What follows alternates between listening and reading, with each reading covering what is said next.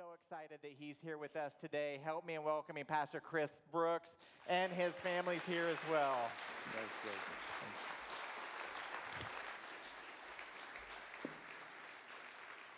I think you guys already know, but how many know you are uh, extremely blessed to have Pastor Billy and Amy and their family here?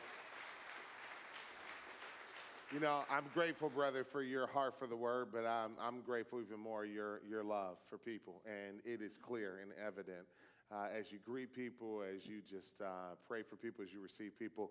And maybe you're a visitor, maybe you are checking us out, a guest. I just want you to know when you're looking for a church, you want to look for a number of different things. Obviously, the commitment to the Word of God and uh, lifting up the name of Jesus, and hopefully you saw that in worship, but hopefully you're around the place and you're looking for uh, do, does this group love each other? And man, uh, I can see it here. Uh, you guys worship awesome. You, you, guys did an awesome job in worship. And I want to thank you for that. A lot of places you go, people aren't passionate about praising the name of Jesus. But how many know that He is so good that He deserves all of our praise, our very, very best praise? So thank you for doing that. All right, I want to deal with the elephant in the room. I am a, a, a Spartan fan. Any, any, any Spartan fans out there? Any Spartan fans out there with me? All right, there'll be a group therapy session after this service for all of us in the overflow room. No, I'm just joking. I want to acknowledge the, uh, the prettiest lady in the room, in my humble opinion, my wife, uh, Yodi. I just so appreciate you. 21 years of marriage, and I praise God for her. Our oldest daughter is with us. Praise God. Praise God. Our oldest daughter is with us, Zoe and uh, she's just, uh, uh, just a joy and a blessing. And uh, God has done a phenomenal job in writing our family story. Uh, our uh, first three children through adoption, and then after 16 years, we had our first biological child, Judah, and then Sophia. And then I stood up in front of our church and I said, Whoever's praying for kids, stop. God has answered that prayer uh, and uh, pray for something else. But no, children are a blessing from the Lord and we are so grateful. Uh, this has been a challenging season for us as well. Many of you know about the loss of our oldest son uh, recently, about a month ago. Uh, it's amazing how quickly uh, time has gone by. Since his funeral. But I do want to stop and say thank you from the bottom of our heart for every one of you who have prayed for us. Some of you have sent text messages, some of you sent emails or cards or calls or uh, condolences in many ways. And I just want to say from the bottom of my heart, my wife's heart, we are so extraordinarily grateful for the Woodside family. As a matter of fact, uh, not a day goes by that my wife and I don't say how grateful we are, and uh, we don't know if we could have made it through these last four weeks without the love and the support that we've received from our church family. So thank you for just loving us uh, so well. A little bit about uh, why I'm here today. Uh, you know, when my wife and I were praying about our next season of ministry after we wrapped up our last assignment, what was really important for us is that we not only work at a place that we can believe in, but around people that we can enjoy. And we are so grateful that we are here at Woodside uh, to be able to work with the Schmidts, uh, Doug and Carolyn Schmidt. Some of you know them up close and personal, some of you know them from a distance, but we need to thank God for Doug's leadership, such a smart and humble and godly leader, and across all Woodside campuses. Hopefully, you guys know that you're blessed. How many know that we're blessed to have Pastor Doug as our lead pastor? He has done an amazing amazing job, and we thank God four him and Carolyn. But again, I thank God for all of our campus pastors as well. You know, typically you find uh, one of two extremes within the church. You either find those who are the frozen chosen, they love God, they love His Word, uh, but it's us for and no more. You know, it's like we're not interested in anybody invading our space, right? And the walls of the church become kind of like gates to keep out people. Uh, then you find on the other end those who are passionate about seeing people come to know Jesus, but the Bible and the truth of the gospel become almost like a footnote. It's not uh, as important uh, to them as it should be. Praise God to be at a place that loves Jesus, loves lifting the name of Jesus in the word and in worship, but also loves people well. What's a, what a blessing. And to see that in the eyes and in the hearts of every one of our campus pastors has been absolutely incredible. This is our 10th uh, campus that we've been on. Uh, we kind of are racking up the frequent driver miles, uh, but we've wanted to see every one of our campuses just to look up under the hood and see if what we thought we knew about Woodside was actually true. And it's been um, just a huge encouragement to us. We're going to get into the Word of God today, but just a little bit more about me. Came to Christ as a young man, was blessed to be raised in a Christian family. Came to Christ at Disney World at the age of 13. You top that. Um, it was a blessing. It was a family vacation. It wasn't Mickey that led me to Jesus. Uh, I have been a part of a great children and youth ministry, student ministry, and it was on that family vacation where it just all came together. I share that not only for you to know a little bit more about me, but for you to know our passion for students, our passion for your children. It is so important to the heart of the leadership of our church that we're not just looking at one generation or not just looking at those who are adults. Praise God, we want you to have great ministry and community, but we care so deeply about your children being loved on, being in community, having wonderful friendship, and also knowing Christ for themselves. So I was blessed. I came to Christ uh, on, on, that vacation. My brother uh, was laying in the pull out couch next to me. When I got on my knees, he said, What are you doing? I told him what I've been learning in youth ministry. And that night, he gave his life to Jesus as well. So he was my first convert. And um, we grew in Jesus. As a matter of fact, he and his wife uh, joined uh, Woodside as well on our Troy campus. Uh, later on, I met this beautiful lady in youth ministry. Uh, it was love at first sight for me. It took her a little long, longer to come to realize that uh, I was the one she had been longing for. And, um, and again, we've been married for 21 of the best years of her life. And, um, and God has been good to us and just add to our family. But the thing is, for us, every step of the way, we've wanted to be used by God.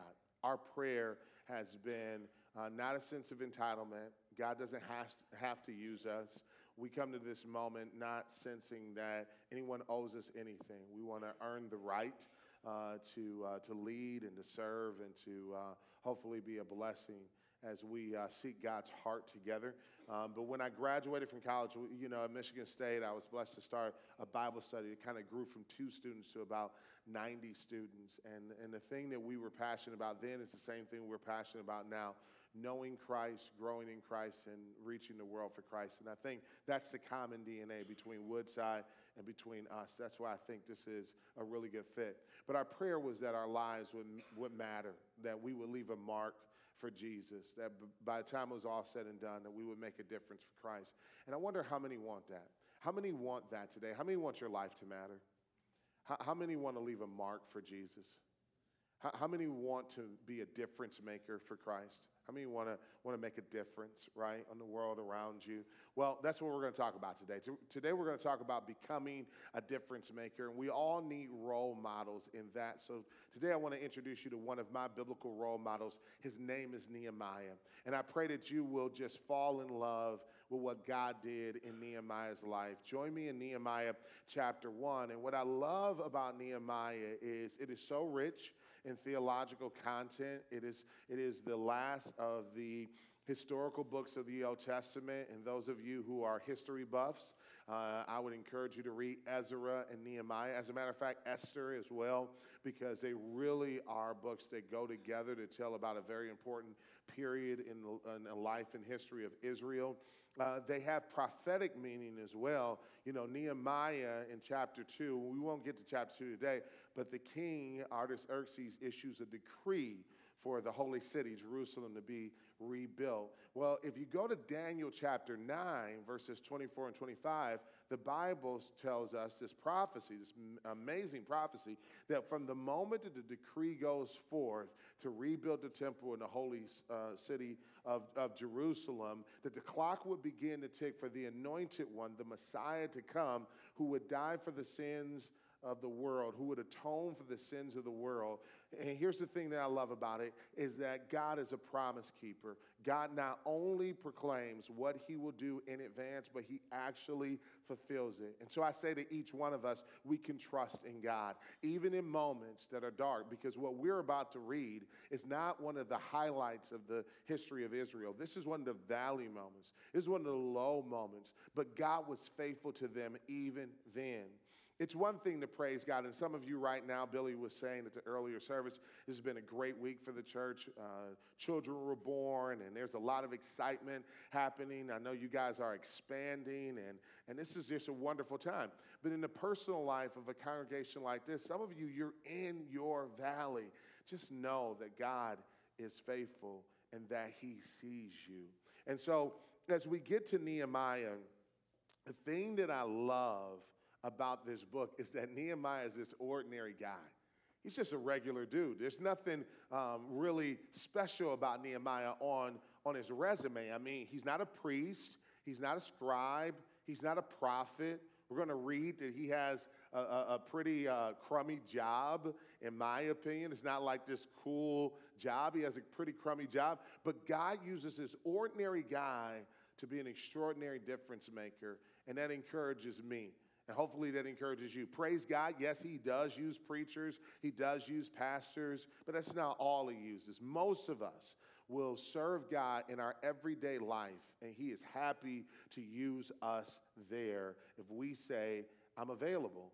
The greatest ability of all is availability. And that's what Nehemiah had in spades. Let's look at Nehemiah chapter 1, verse number 1. Now, the words of Nehemiah, the son of Hacaliah, his, his, his father's name, Hacaliah, literally means wait on Yahweh. Wait on Yahweh. And, and that was a reminder. I, I just imagine his dad every day having to look at his people being displaced, and they were displaced because of their rebellion against God.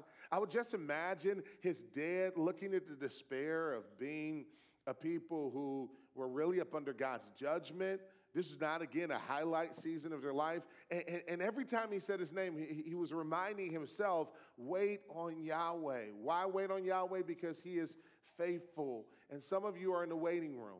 You're in the waiting room of God's plan for you. And you know what happens when we're in the waiting room? We get impatient, don't we? Anybody out there struggle with patience like me? Anybody out there struggle with that? That's your issue? Birds of a feather flock together, right?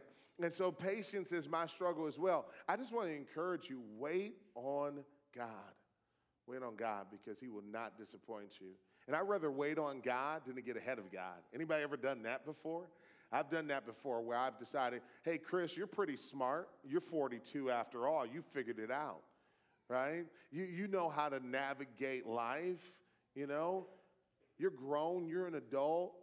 Well, the fact of the matter is, there is a way. This seems right to us, but the end of those ways lead to death. And we're going to see that in the story of Israel.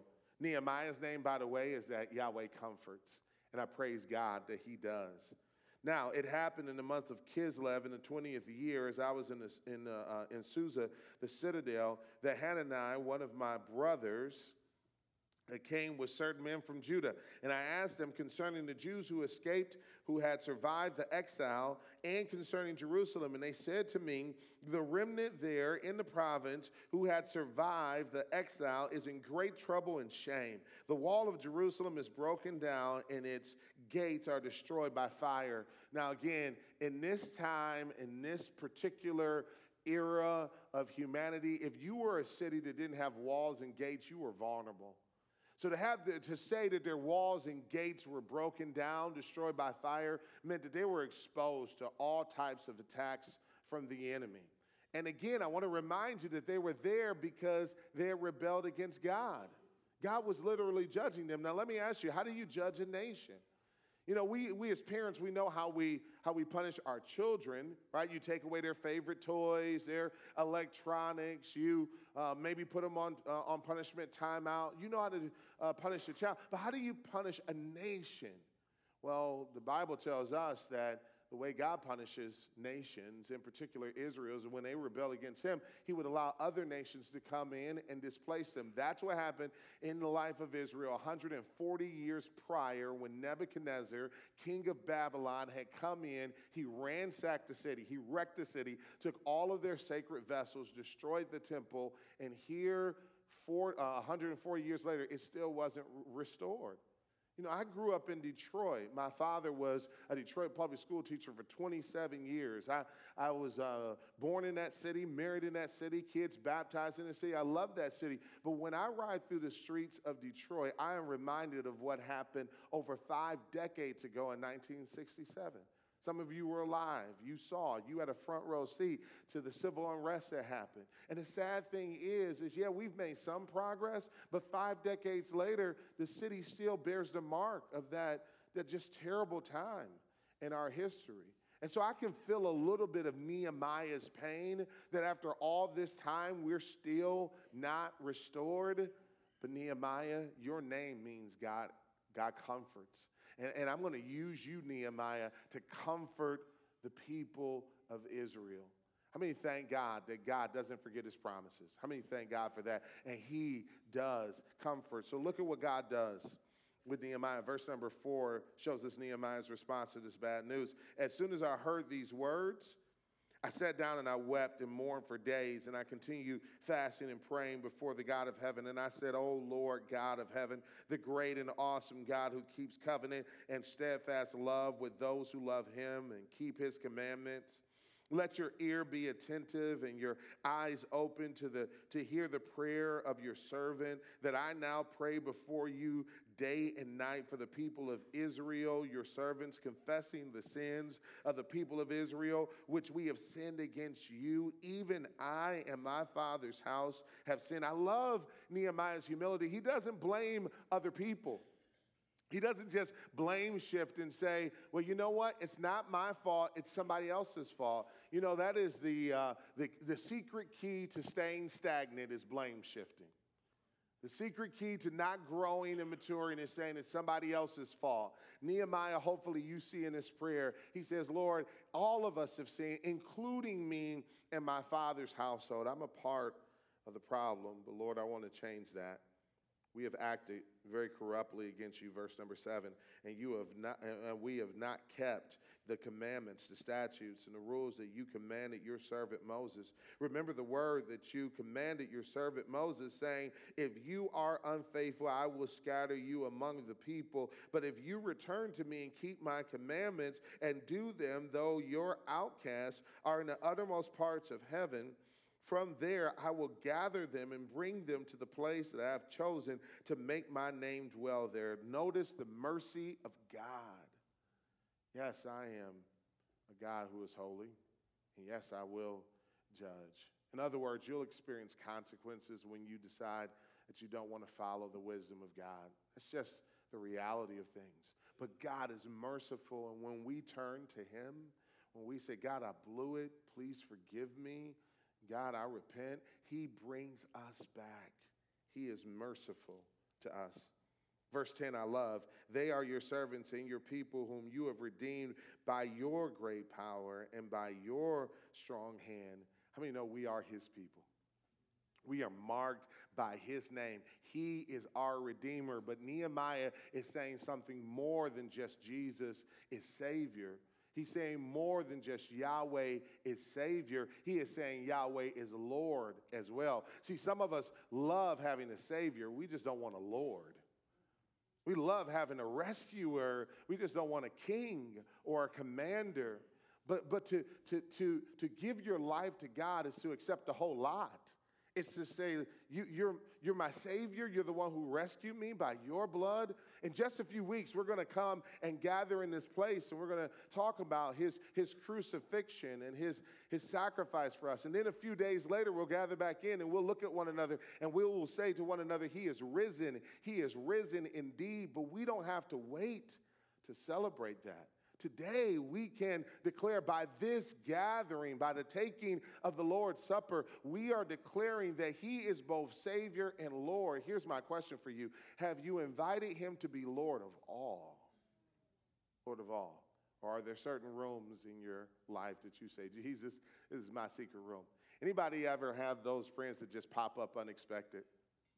Right? You don't have those friends. Well, maybe uh, you need some of mine because mine just kind of, I got family and friends who pop up unexpected. And you know what you do when they pop up unexpected? You find one room in the house and you throw everything into that room, you close the door, and you let them stay in the one safe place that's actually clean. Some of you are not saying amen, but you're nodding your head because you know exactly what I'm talking about, right? And we have those rooms where we're like, don't open that door because if you do, an avalanche might come falling in on you. You open at your own risk.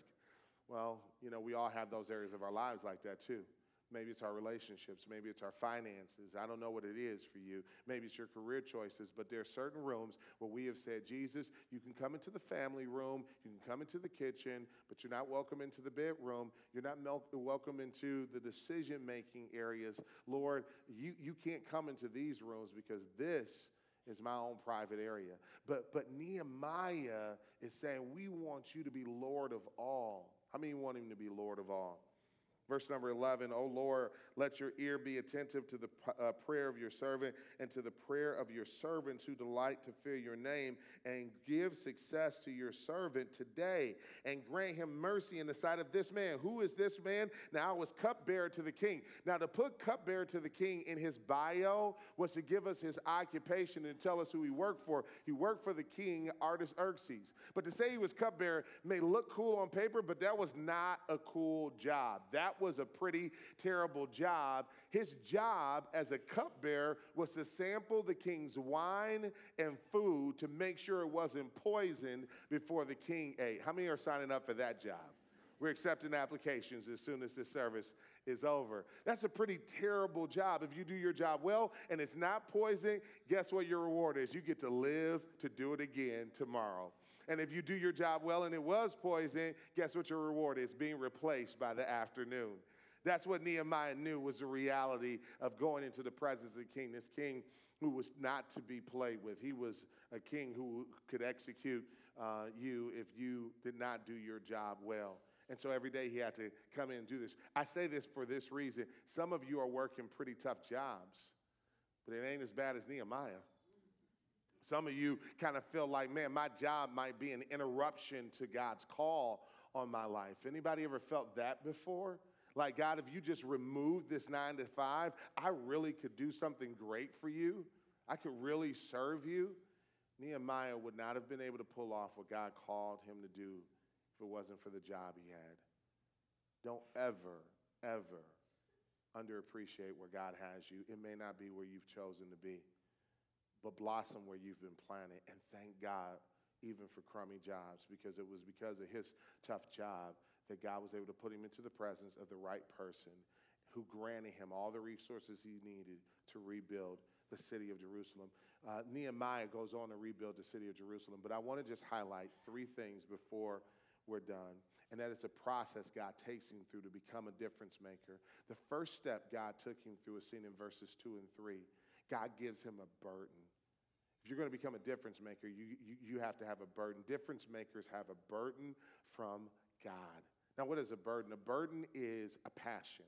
It is a passion for a particular group of people or a particular project. It is something that God gripped your heart with that you just can't shake. And it's something that it, it, it, grips you so much that you say, I got to dedicate my life to this. Notice the difference between Nehemiah's response and Hananiah's response. Hananiah was his brother. He went and he saw the brokenness of Jerusalem, but it was just a sad thing to him. But he didn't drop his bags, he didn't stop his life. He didn't say, I, have to do this. He was able to see the, the brokenness and just simply say, Man, that's a sad thing, and just keep going. I'm not critical of Hananiah because Hananiah uh, is really a reflection of most of us. But Nehemiah, when he heard it, he says, I have to do something. I remember being on a mission trip with a group of men in 2007. We were in uh, Uganda, in Africa. We were in the northern region, Gulu region. The governor there, brilliant guy, he was walking with us, telling us about the problems of his country. And he asked a question. He says, Chris, do you know the difference between a complainer and a difference maker? And I said, No, sir, what is it? He says, It's not in what they see. They see the same thing. But a complainer says, Something needs to be done about this. A difference maker goes a step further and says, I need to do something about this. We all know that the world is broken. How many out there know that? Right? I don't have to convince you of that. You just read the newspaper, check out online, or, or, or, watch the news at night, and you'll hear about violence in schools, about drug epidemics, about confusion over identity. You'll, you'll hear the world talk about terrorist attacks. You'll hear all of the brokenness. We all see it. But the vast majority of people, when they see it, are simply going to wag their heads. They're going to go about their merry way, and they're going to say something needs to be done about that. But that's not who we're called to be. we're called to be difference makers. Now, we can't solve all the evil in the world, but there's, there's certain evil that, that you should be, be gripped by. We can't fix everything that's broken in the world, but there's something that's broken in the world that should grip your heart. We, we can't solve all the problems of the lack of beauty in our world, but there's some beauty that you're called to add. That's what I want you to ask God every day. When you wake up, ask God, God, what evil exists in my world that you want me to eradicate by your grace? What, what's broken in this world that you want me to fix by your grace? What, what beauty doesn't exist in this world that you want me to add by your grace? Don't just be a complainer, be a difference maker. Second thing that he does, and this is what God does with difference makers, is you notice verse number four that Nehemiah wept for days. Difference makers have their hearts broken by God. Pray for the ministry of tears. Because there's going to be times when you won't have the words to say. You're going to, you're going to want to lead somebody to Christ. You're going to want to minister to someone, and, and you're not going to be as eloquent as Billy Graham. You're not going to have all the intellect of a Ravi Zacharias, but you're going to want to see them come to Jesus. And in those precious moments, God will give you tears. If you pray for that, because tears communicate something that words sometimes fail to communicate. Let me ask this question When was the last time you cried? When was the last time you cried because you were so burdened to see someone come to Christ? Your son, your daughter, your husband, your wife, your friend, your neighbor. When was the last time you cried over someone else's sin or spiritual condition? When was the last time you cried over your own sin? Let me give you a prayer that you want to add to your prayer life. It's simply this Lord, break my heart for the things that break the heart of God. Break my heart, God. Nehemiah cried, and some of you know tears like this. How many have had something so grip your heart that you've wept over it? Anybody have that? Something, a burden that has gripped your heart that you say, God, I just can't shake this. This is what I believe I'm supposed to do with my life. I can't go on as if life is normal when I know this brokenness and this evil exists. Don't think you're weird because the world is going to make you feel weird. They're going to say, Why can't you just shake your head and go about your merry way like us? And your response is, I'm sorry, but I think God is doing something deeper. I think God is making me a difference maker.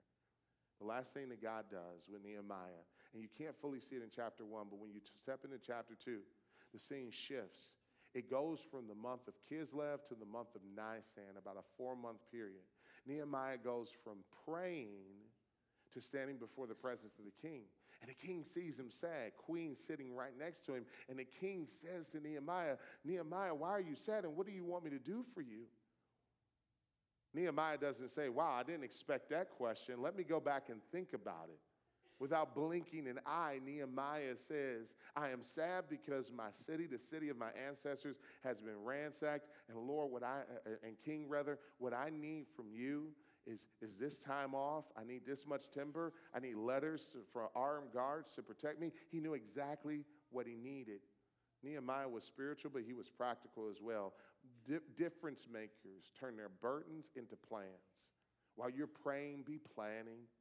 Yes, pray, take the need to God, but surround yourself with people who can help you to think through the practical side of, of being a difference maker. And I believe that as you do that, that God will give you the wisdom he gave to Nehemiah. Yes, Nehemiah knew the king was great, but he knew that God was greater. And some of you will look at a problem and feel like, man, that's overwhelming. How can I fix this? How can I make a difference in this area? Let me give you kingdom math that you plus God equals a majority. That if God is for you, he is greater than whatever stands opposed to his will. So, by encouragement, and I think this is what, what Woodside is all about in all of the communities that God has us in, we are discipling men and women, boys and girls, to become difference makers for Christ so that the world can know him, can grow in him, and so that we together can reach the world for him. Amen? How many want to be a difference maker for Jesus? Let me pray for you. Let me pray for us. Father God, what a privilege it is to know you, to serve you. Lord, we come like Nehemiah, ordinary men and women, not much on our resumes, the Lord, that you can use. But Lord, we know that your grace is enough. And so, God, I pray that you would encourage us today, that you would give us a bold faith, the Lord, that you would give us the humility of Nehemiah to depend on you. But we pray, the Lord, that we would be obedient. Because Nehemiah was obedient, Jerusalem was rebuilt, the Messiah came, he died for us so that we might be saved. And so today, the Lord, I pray that we will be obedient so that others may know Jesus, whom to know is eternal life. Thank you for loving us. In Jesus' name.